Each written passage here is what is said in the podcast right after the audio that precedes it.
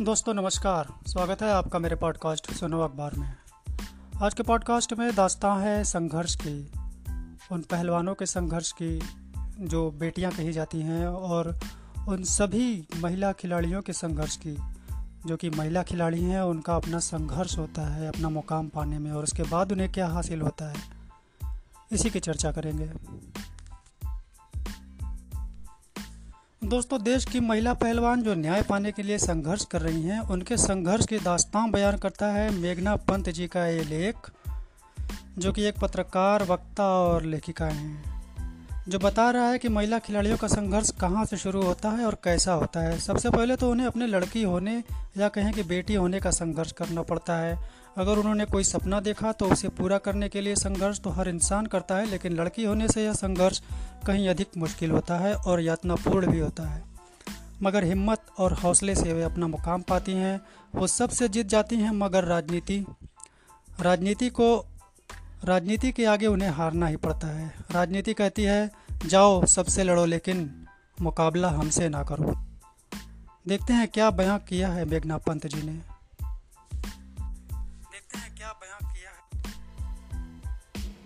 लिखती हैं, जब मैं त्रिपुरा में दीपा कर्माकर से भेंट की मैंने, तब मुझे समझ में आया कि भारत में एक स्पोर्ट्स वुमन होने के क्या मायने हैं। मैं सकरी गलियों से होते हुए एक बड़े ही साधारण घर में पहुँची, जहाँ एक प्यारी की लड़की से मेरी भेंट हुई। वे दीपा थीं। वे अपने मेडल से घिरी हुई थी, मैं चकित रह गई। वे फ्लैट फुटेड थी, यानी उनके पैर सपाट थे। इसके बावजूद वे ओलंपिक के लिए क्वालिफाई करने वाली भारत की पहली महिला जिम्नास्ट बनी। उनके पास वॉल्टिंग टेबल नहीं थी, इसलिए वे एक दूसरे के ऊपर मैट्स रख कर उस पर ही अभ्यास करती थीं। वे भारत की पहली ऐसी महिला बनी, जिन्होंने प्रोदनोवा वाल्ट कर दिखाया, जबकि इसे बायोकेमिकल रूप में बहुत ही मुश्किल और अत्यंत खतरनाक माना जाता है। मानसून के दौरान उनके जिम में तिलचट्टे और चूहे भर जाते हैं। 2014 के कॉमनवेल्थ गेम्स में उन्होंने जब कांस्य पदक जीता, तब उनके टखनों में सूजन थी, लेकिन वे वाल्ट करती हुई इतिहास में दाखिल हुई। उन्होंने ऐसी उड़ान भरी कि हमारे दिल गर्व से भर उठे। वे अकेली नहीं हैं। दीपिका कुमार एक रिक्शा चालक की बेटी हैं। उनके घर के बने धनुष और पत्थरों से तीरंदाजी की प्रैक्टिस की थी।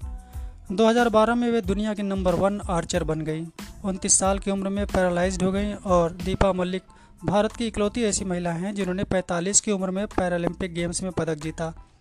साक्षी मल्लिक ने पितृसत्नात्मक समाज से संघर्ष करते हुए एक ऐसे खेल यानी कुश्ती में अपना मुकाम बनाया, जिसमें अमूमन पुरुषों का वर्चस्व रहता है।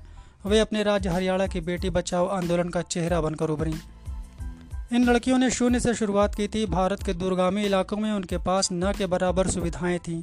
उन्होंने अपने अस्तित्व के लिए संघर्ष किया और गाँव कस्बों की पुरुष सत्ता से जूझी। भारतीय खेलों में व्याप्त लाल फीताशाही और नौकरशाही से लड़ते हुए वे आगे बढ़ी।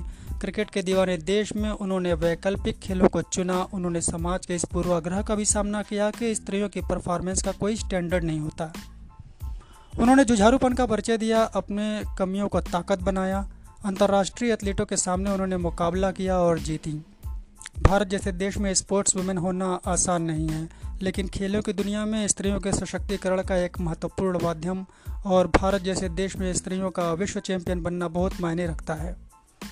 इन महिला खिलाड़ियों ने अकल्पनीय मुश्किलों का सामना किया और इस मुकाम पर पहुँची हैं। उन्होंने अवश्य संघर्ष किए हैं, इसके बावजूद वे टूटी नहीं और अपना सर्वश्रेष्ठ देती रहीं।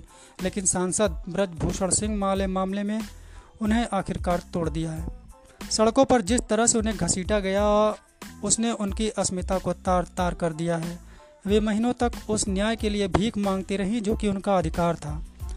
हमने हमारे तंत्र ने उन्हें तोड़ दिया, उनके जज्बे को नष्ट कर दिया, उसके साथ ही उन लाखों लड़कियों की उम्मीदें भी कमज़ोर हो गईं जो रोज़ अपने परिवार और पड़ोसियों से संघर्ष करते हुए न केवल देश के लिए खेलने बल्कि जीतने का भी सपना संजोए हुए हैं।